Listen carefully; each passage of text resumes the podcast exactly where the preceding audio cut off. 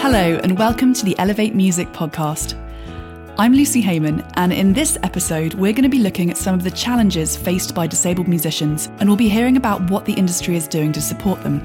Later in this episode, we'll feature Rich Legate from the charity Attitude is Everything, and he'll be telling us a bit about the research they recently conducted in this area.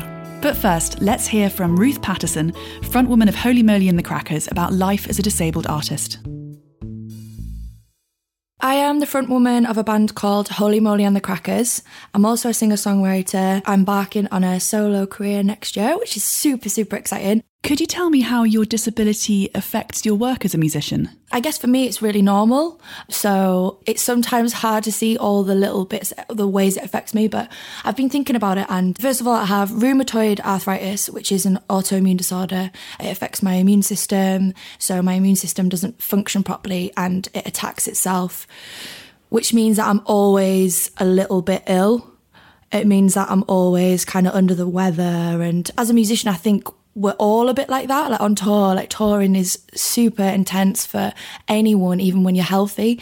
So for me, I've always got to think about my immune system, who I'm coming into contact with, what my surroundings are, thinking about hygiene all the time, which is really lame. And it's really not the kind of rock and roll thing that you think about when you think about touring, but it enables me to keep going. And I also have EDS, Ehlers-Danlos syndrome, which causes all of my joints to dislocate, which means I have varying ranges of mobility, but on the whole very limited mobility. I'm a wheelchair user.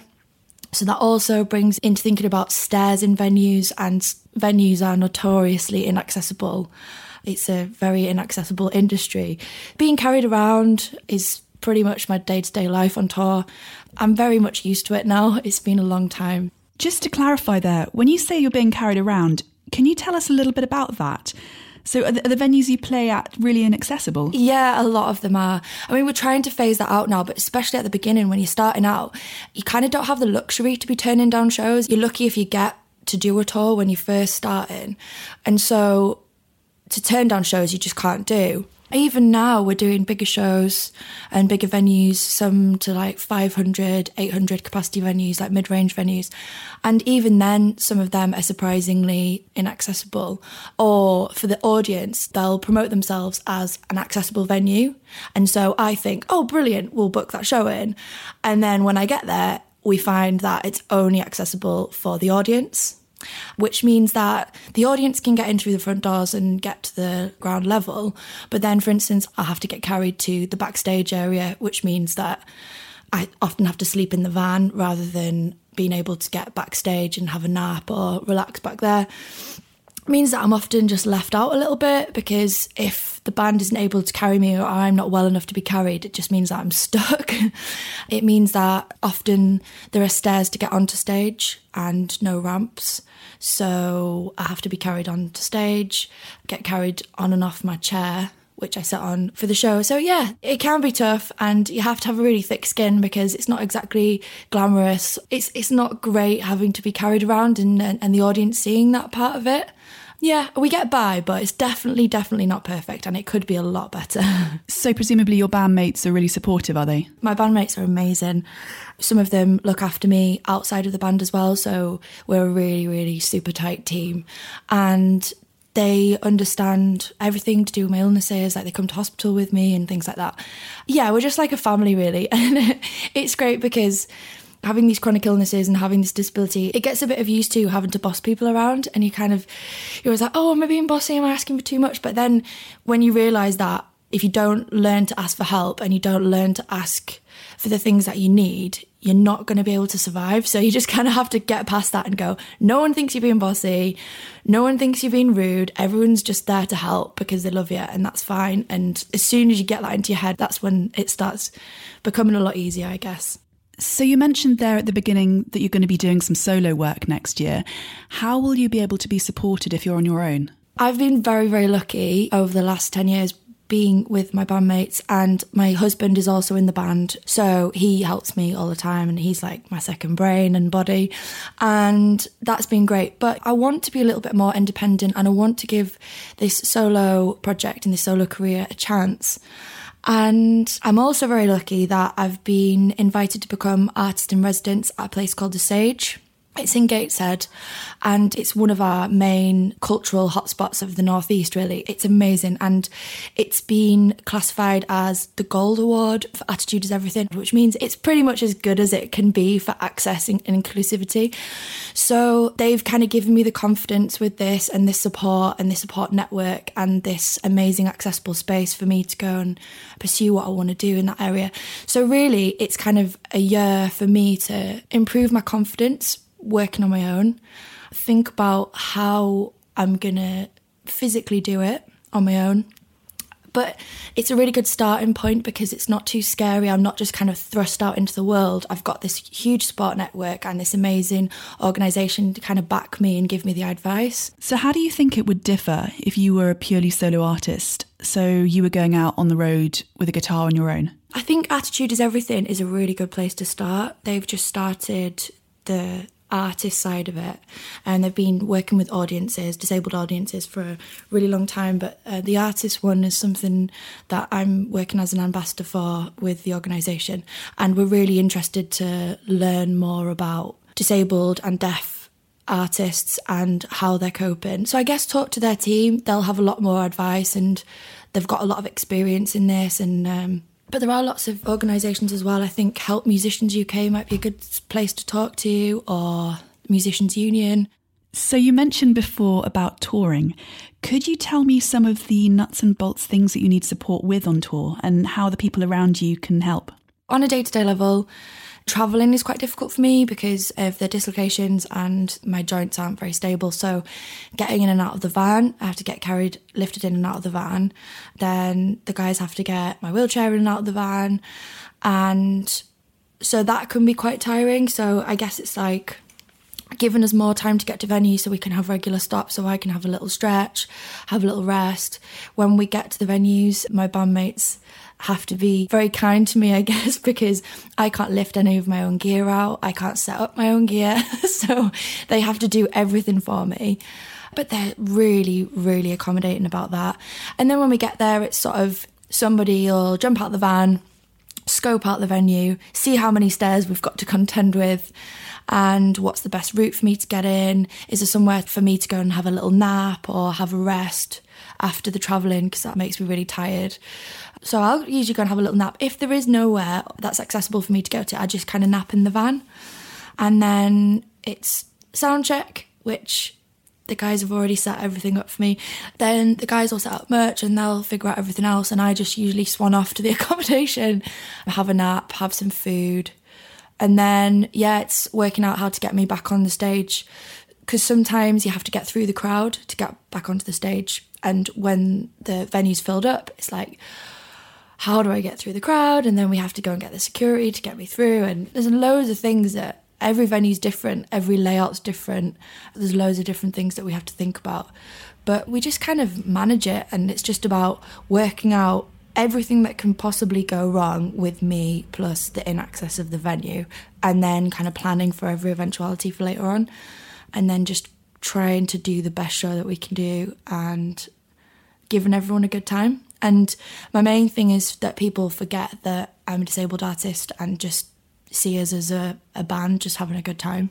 It sounds to me like a lot of hard work and a lot of hard work that could be taken away if a venue was to provide you with that information in advance or if you were to be better accommodated physically by a venue. Do you feel that? I've got a really good agent and we've got a brilliant team in place and, and they do find a lot of this information out for me in advance. But sometimes it's hard to envisage, oh, there are 20 steps. And then you get there and then they're really, really steep. It's really hard to envisage that before you get there of exactly how difficult that's going to be. And depending on my health that day, it will be easier or more difficult. Venues on the whole are good at giving me the information in advance and being upfront and honest about it. And also apologising. That's something that I've got to mention because the attitude of that venue and the attitude of that promoter, putting the hands up and being like, I'm sorry, this isn't good enough and I'm sorry that we're not accessible. That actually means a lot because I'm going into an environment where I know those people are one understanding and also that they want to do better in the future. And that means a lot to me. Whereas if I go somewhere and they're just kind of, well, you chose to come here as a disabled artist, therefore you deal with it. I really have a big problem with that. And that has happened on occasion. And it's not a nice feeling because you're coming to work, you're coming to do a job, and it's not nice to feel like not very welcome. The lazy excuses of, oh, it's a really old building, oh, we're looking at the funding, but it's too expensive. But from my point of view, it's just not good enough. You know, there's no other industry where you would be expected to crawl or be carried around to fulfill your job commitments. And I think that's that's just really bad. and when you think about how large the disabled population is and the disabled community is, we make up a massive percentage of people that go to these gigs. And actually, if the venues looked at it that way and thought, actually, I could make more money if I made my venue more accessible, which is true, it's, it's been proven with the survey, with attitude is everything. If you saw it from that point of view and the purple pound point of view and, and that argument, then it is an investment. It disappoints me quite a lot, but I still don't let it stop me because then if I give up and everybody gives up, then there's going to be no one to bang on about it. So, you mentioned about the disabled community there, and the term disabled obviously encompasses a huge range of mental and physical issues. With this in mind, what kind of barriers do you think musicians with disabilities face overall from the industry? I think attitude is the main thing that prevents disabled people from becoming musicians because, as I said, it's daunting for everybody, and it is more difficult when you've got this disability or this health condition that is affecting your life. And it can be something that it still feels like a stigma. It still feels like something to possibly be ashamed of, or people aren't going to understand, or they're not going to want to work with you. And I think that's a real shame. So, I think a lot of places and a lot of industry professionals and a lot of industry organisations within the music industry could do a lot more to kind of ask those questions before causing that disabled person to have, you know, a lot of anxiety surrounding bringing it up themselves.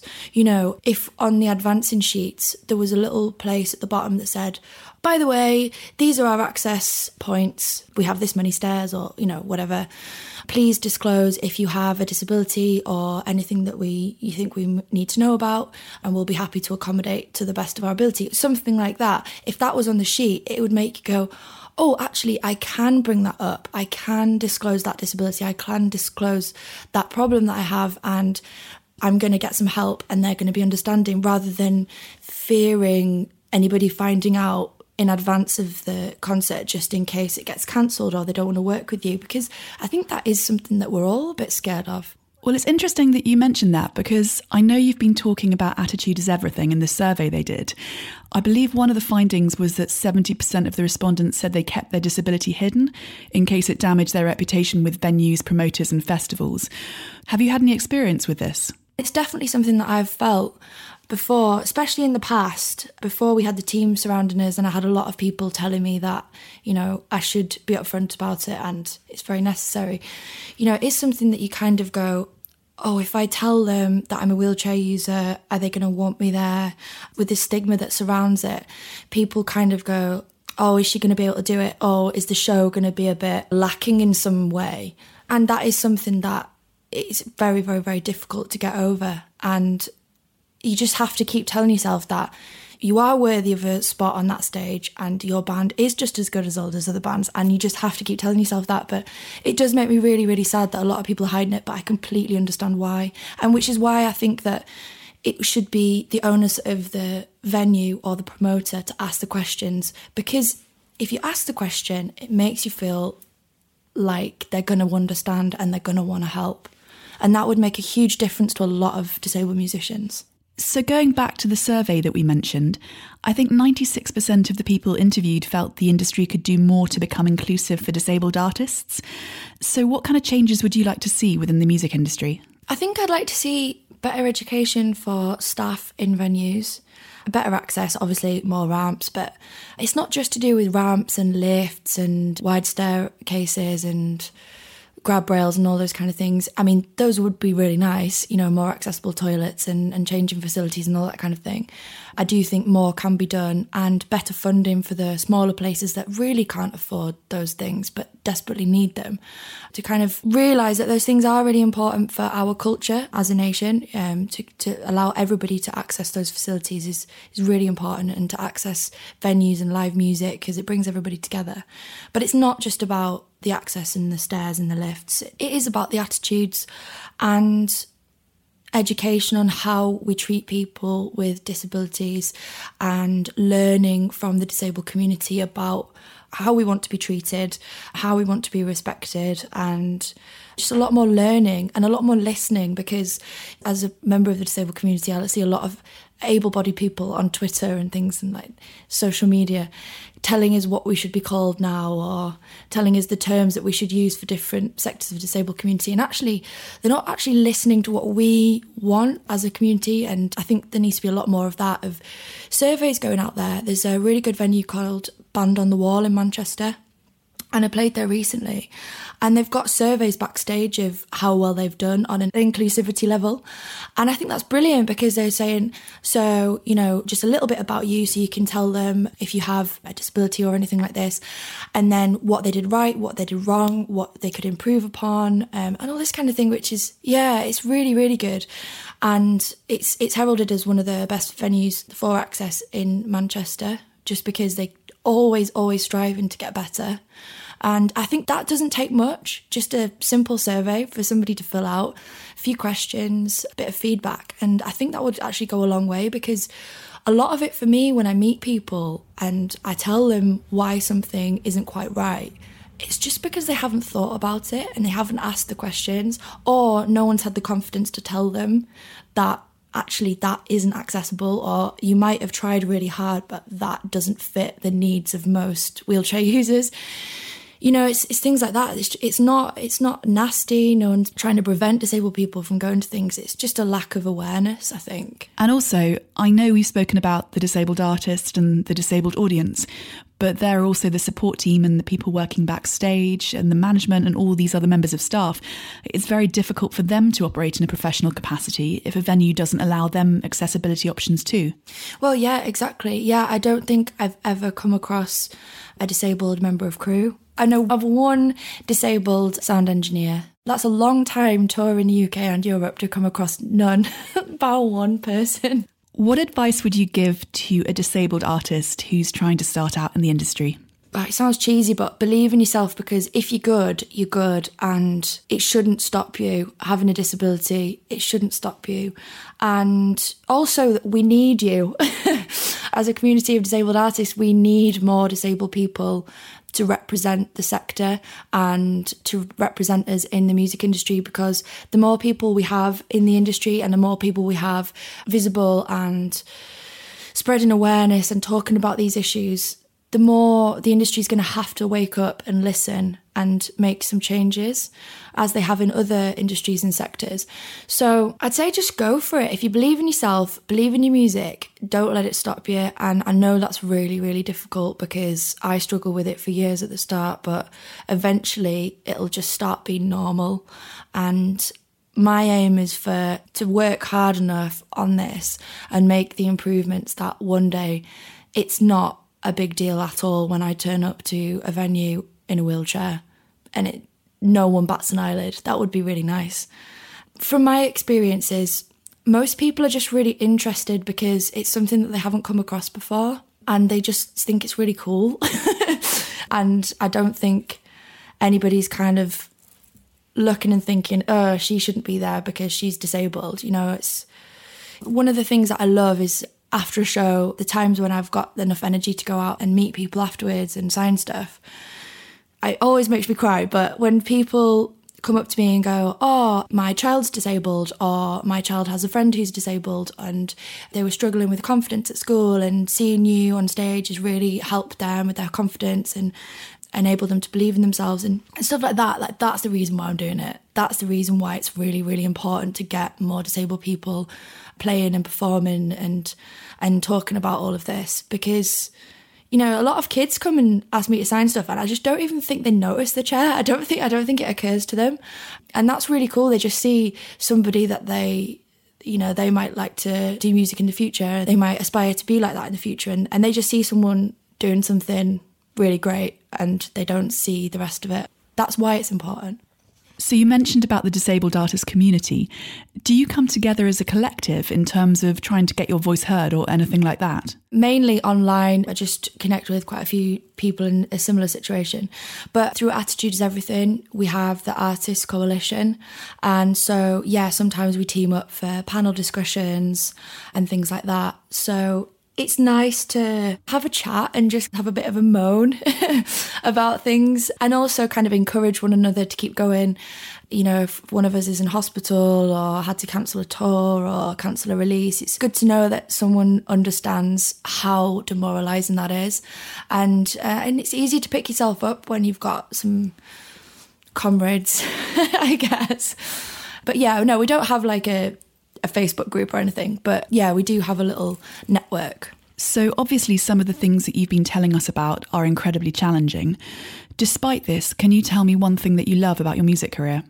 I love the fact that I am traditionally someone in society that people tend to pity or cast judgment on or potentially have some negative stereotypes around or traditionally, and I find it incredibly powerful to be on a stage in control, leading a band, and everybody is there jumping around, having an amazing time, and I'm kind of as a disabled person leading the party. I find it incredibly empowering and and it makes me feel good. It makes me feel like I could do anything because people are seeing past the disability and people are seeing past all of the negative things that come with that. And they just see somebody that's pursuing a dream and entertaining people and that's why I do it. I want people to you know finish work on a Friday, maybe they've had a rubbish week and they've fallen out with their friends or whatever. And they come to a gig of ours and they just forget about everything else and dance like no one's watching and have a really great time. And if I can lead that um, then that makes me feel really, really good. That's amazing. Ruth, thank you so much. Thank you. This episode of the Elevate Music podcast is supported by Help Musicians, an independent charity that's been supporting musicians for nearly 100 years. Through an integrated programme of health and welfare and creative funding opportunities, the charity offers a lifetime of support when it's needed most. For more information on Help Musicians or to find out how to access support, visit helpmusicians.org.uk. Thanks to Liza on Twitter, who got in touch to tell us how much she's been enjoying the episodes. Don't forget, you can email us at elevatemusicpod at gmail.com, or you can get in touch on social media at elevatemusicpod on Twitter and Instagram. Now let's hear from Rich Legate from Attitude is Everything. Could you start by telling me a bit about the work that Attitude is Everything do? We work the music industry to progress, hopefully, the uncontroversial idea that live music should be for everyone. And that's covering the experience as a fan or contribution uh, to that world artistically. But also, we're starting to look more at like how people can forge a career within uh, the industry. If they have the talent and the drive, how can they succeed alongside their peers? Our works predominantly be focused with venues and festivals. We have a charter of best practice around the UK of festivals signing up, demonstrating brilliant access. But my work with the Next Stage programme is something quite new for Attitude is Everything, and we're looking into the world of artists and the development of artists. What are the barriers facing musicians? slowing down their development and why are they underrepresented on festival lineups, uh, industry events, on playlists, all these kind of things. So, what are some of the barriers that you found in your work? Well, they vary massively. And one of the really interesting kind of consequences of doing research for Attitudes Everything as part of the Next Stage program was, was learning about the huge variety of barriers that do exist. I think the important thing for us is to return to the one that applies to everybody because impairments and long term health conditions can vary massively on the lived experience and how people communicate or perform or arrange their musical careers. But the universal barriers really are those that are around assumptions and understanding and stigma. And I think that these are the ones that really why our organization is named the way it is is to tackle those things first and when people are willing to apply and be engaged, then we can really make some differences to all the other areas as well. But I think for a lot of artists, the stigma around disability and perhaps even beyond the world of music, like you could say that there is a pervading stigma still around disability and disabled people, what other people assume about them, which I think the music industry could really lead the way in turning that around. So, when you say about your work in changing attitudes, how can you actually do that? Well, we can hear from more and more artists. We conducted research that heard from 96 artists who had access requirements. So, what they told us 96% of those artists said things were only going to change within the music industry if more artists were heard speaking out about their experiences.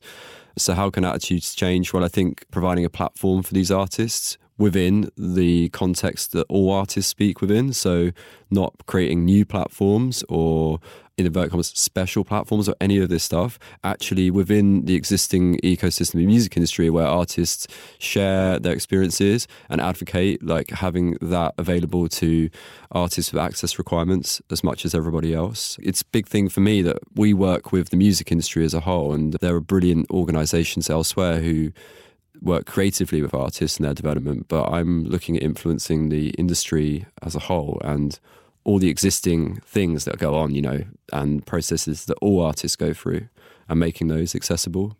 So, when I spoke to Ruth, she was talking about some of the challenges around inaccessibility in venues. Obviously, some of the venues are very old, and she was talking about a lack of funding of being able to change things within existing buildings. How are things able to change in that area, do you think? That really is a difficult area because I work with venues and festivals already, from the point of view of fans, and how people get into gigs and clubs and festivals. We already work very positively and supportively with grassroots venues, small venues, all the way up to arenas and festivals like Glastonbury. But what we've learned from grassroots venues is there is a finite amount of resource. A lot of time, it's time as well of the staff that work there and it can be very difficult to create sort of fully accessible space. But there are ways. And what Ruth was saying it was very sobering, really. When you hear about artists having, you know, to crawl or be carried around their place of work, it should be a very sobering thing to hear that. I think there's a bigger issue, you know, speaking as someone who plays music themselves, you know, generally about, you know, musicians mucking in and just getting it done and being incredibly resilient which I think pervades all areas of artists' worlds, regardless if they have access requirements. But when you consider the idea of people, you know, having to be carried and have their independence taken from them, this is not going to have a great effect on their art and how they deliver it and how they perform. But the ways that those venues can work in differently, I think, are proactively asking artists and being trained and prepared to take what artists ask them for with regard to access requirements and know how to deliver what they need properly. Because Ruth was speaking about, um, was it Band on the Wall in Manchester and the surveys that they give their artists. Is that something that you'd like to see happen more widely across the live sector? I think that's fantastic. And they're a brilliant venue and incredibly proactive and creative for this. Loads of the work we do actually inspires organizations and platforms and venues to come up with new creative solutions to things that benefit a lot of people and all guided around an ethos really which has to come from the heart and soul of that organization or the venue or whatever it might be. But i'd love to see something like that. That's a creative approach to something just telling the artist that we care about your experience, um, we care about what you need, which I think can be rare after a performance. I think before you do get asked what your dietary requirements might be, obviously your like tech spec, or your stage plan, all this information. That's a really good example of a venue constantly reflecting on how they're doing things, and it's a very welcoming process to ask artists, "Well, what, how was your experience?" So, going back to your research for a second, um, were there any findings that surprised you? I was expecting to see some sobering statistics and read some experiences that would be uncomfortable. One area that we as an organisation became quite interested in, although two thirds of the artists who responded said they identified as disabled, there was a, a third there who said they sometimes identify or don't identify at all.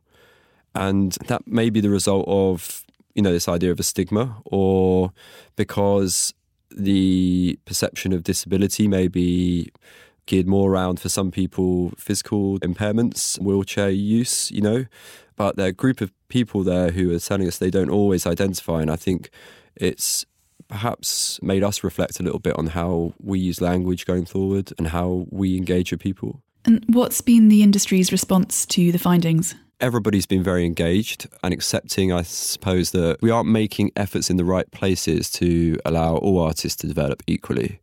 And there's a willingness there to learn, I think, first and foremost, because there's a bit of a knowledge gap around disability and musicians and band members and DJs and producers. It's great to have that picture, and it. it's more a snapshot than an incredibly detailed piece of research, but it's a snapshot to start this conversation, to start um, some action happening. And the people we're working with so far have been, yeah, really engaged. And I think the penny kind of has dropped for them, which is really encouraging. And I just hope we can move as quickly as possible now. So, what are the next steps moving forward from the research? We've created a funding steering group with funders and open call programs in the UK. So, looking at how those processes can become more accessible. So, organisations like uh, Help Musicians UK, PRS Foundation, right down to different arts organisations and radio stations like NTS and Sherwood Arts, Drake Music are all part of that group. And we're sort of working with each other and we're hoping to be able to deliver some guidance to all funders and all open call programs to become accessible. We're working on a promoter project which will develop a resource around asking for access requirements. It might be similar to our DIY access guide that we've produced, but we want to create a kind of campaign around that idea of asking for access requirements but also preparing promoters with training and this resource for how to then respond when an artist requests something. We're working with artists themselves. We have a network now of about 60 artists, and the purpose of that is to give collective voice for what the artists want us to be doing and to be expressing. It's very difficult for me to speak on the behalf of people with varied experiences, but there are a lot of areas that all of the artists unite on, really. Like that idea of being given the opportunity to speak publicly and, and share their experiences. So that group we've already met once, and we're meeting again at uh, BBC Introducing Live, and then I'm hosting a session at Sound of Belfast in November.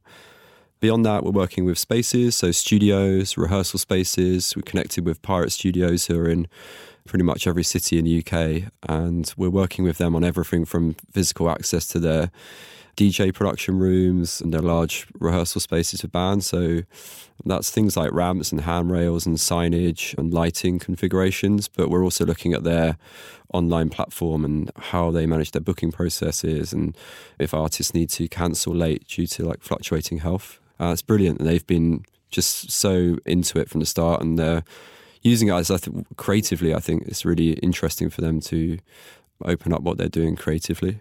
And then the final area is venues and festivals, and that's one really for next year. But we're looking at how we can engage with bookers and how we can encourage bookers to seek out, you know, diverse talent. Many uh, would love to discover and book more disabled artists, but we want to be able to link them with the project and the network, but also support them when it comes to performance and advancing, and almost move on to that promoter area of asking for access requirements. So, with that in mind, if someone was a disabled music maker and they wanted to take their career to the next level, are there any initiatives that you guys have that can help them do that? We have the network, which I think is brilliant for sharing where you think the barriers are in the industry and using your position as an artist to change things.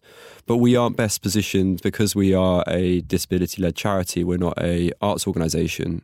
We don't really intervene in the creative process or creative development. But there are brilliant organisations elsewhere, Drake Music, who work, you know, with music and disability and technology and are really creative and innovative with artists.